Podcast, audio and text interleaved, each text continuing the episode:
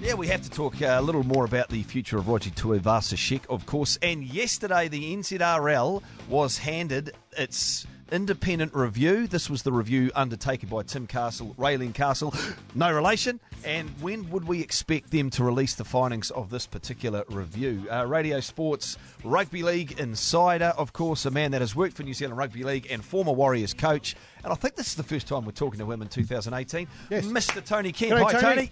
Good morning, boys. Isn't it, isn't it great that the footy season's just around the corner?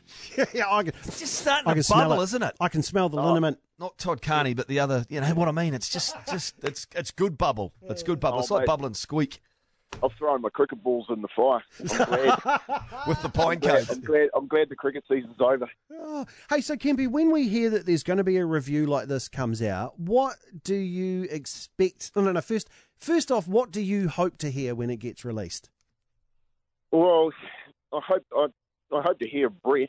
You know, so that we can we we know that rugby league's off life support um, because we've been on it. You know, uh, and we continue to to remain on life support for for you know decades. And and one of the things, you know, it's another it's another review. And what I do hope is that it beca- it, it is made public. You know, I know I know you guys are talking about it this morning on the radio, but it um, it was it was out this week. It was presented by Tim and Raelene, um, and what I want it to uh, to to be is public knowledge, so that we can actually measure um, the outcome of the review uh, and and the people that are in charge of the New Zealand Rugby League. I, I think they have to be held accountable. Couple of options for them, I guess, Tony. They could release the findings ASAP. They could do that as soon as today, or they could perhaps implement or implement some of the recommendations before they then produce it publicly. Which is the better option?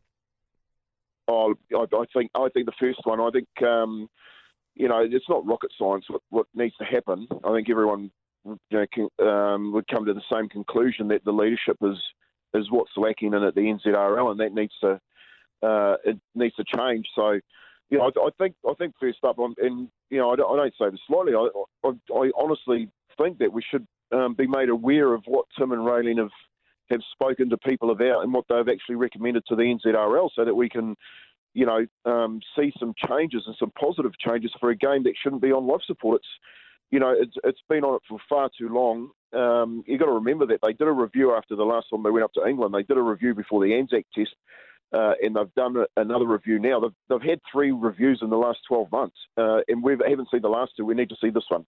So, are the people getting these reviews uh, not listening to them? Do you think, or unable to carry out what's going on there? Well, personally, I, you know, I know that they've got they've got a new board, um, which you know, there's there's four independent directors, and and those four independent directors in the last 12 months have all left. Uh, you know, there's one to go at the next AGM, so there's four new independent directors, and I think they deserve the opportunity to get this right. Um, but what I what I don't like about it is that we we're kept in the dark about what those changes are and what the recommendations are, and from from a governance perspective, uh, that's where the accountability needs to start. And and like like I said, fellas, you know, it, it, isn't rocket science that the operations in at the NZRL, from the CEO down through their executive, is very average, uh, and that's what that's what I'm looking to see. Um, good good governance, which allows for good change at the executive level, so that the game can grow. And and, and we we deserve better. We deserve better than a quarter final in the World Cup, but we deserve better from a grassroots um, perspective, and, and and especially losing the players that we're losing, like Jason Taumalolo, who who were developed in this country, go to Australia and end up playing for Tonga. The, the, the major concern I have for the New Zealand side is that that actually has a massive, massive ripple effect for the future of the New Zealand Rugby League brand. If, if Jason Taumalolo does that now, and every kid looks at it and goes, "Well, I'm going to play for Tonga or Samoa uh, from now on in," most of our Kiwi team are Tongan and Samoan, and and I don't think that it won't be uh, too long before we become a second tier nation. What changes do you think will be recommended for the Kiwis? Well, I know you. I know you're talking about the the coach. Um, look, I, I've never ever blamed David Kidwell. I, I think the whole process, right from the start to appoint David, um, was very average, and, and right up until the last week of the, the World Cup, they appointed uh, Kitty's uh, second in charge at South Sydney as the assistant coach. You know, we had someone like Richie Blackmore over here that sat in the the the um, the top three when he applied for the Kiwi job the last time Mooks went for it. So, you know, the, that whole process um, in and around how they elected the coach, you know, two Australians and Brian Smith and Shane Richardson, which was just a disaster because that's where the the uh, comments of "you got what you deserve" came from. It came from two blokes that didn't know the that won the community of, of New Zealand. Um, but to say that, you know, and being an ex-Kiwi sitting here saying, "Well, that's what we expected to happen, and, and you deserved it," was was terrible. And, and, I take that back to the process. I expect that whole New Zealand um, management uh, team and, and structure to, to, to be uh, reintroduced and, and, the right people to be put into place. And, and, and that's what I'm saying with the governance. I think this new board deserve the opportunity to get that right. If they go back and just say, look, let's just let's just put these people back in place, uh, that'll be so disappointing. I think you'll, you'll, you'll definitely get some backlash from that. Tony Kemp here with us. Um, Kempy, I mean, you're familiar with the situation. You know, people that have been in there. Uh, and and I'm talking about the let's just say Kiwis head coach here, right? Do you think that it is possible, and that the New Zealand Rugby League has enough money to put around them all the support things that they could desire as a head coach of, of an operation? Uh, no, I don't. Uh, you know, the, the the reality is that the Australian NRL and the Super League up in up in the UK um, produces a, a, massive amount of income.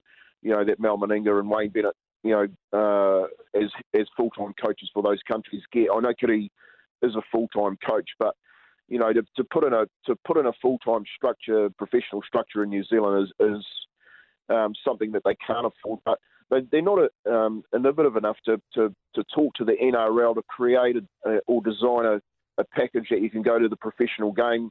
Because um, you, you've got to remember that uh, close to 40% of our players play in the NRL, yet we don't have the credibility or the um, the I, I, guess the smarts to talk to the NRL and say, look, we deserve a, um, a full time structure to promote our brand and protect our, our players.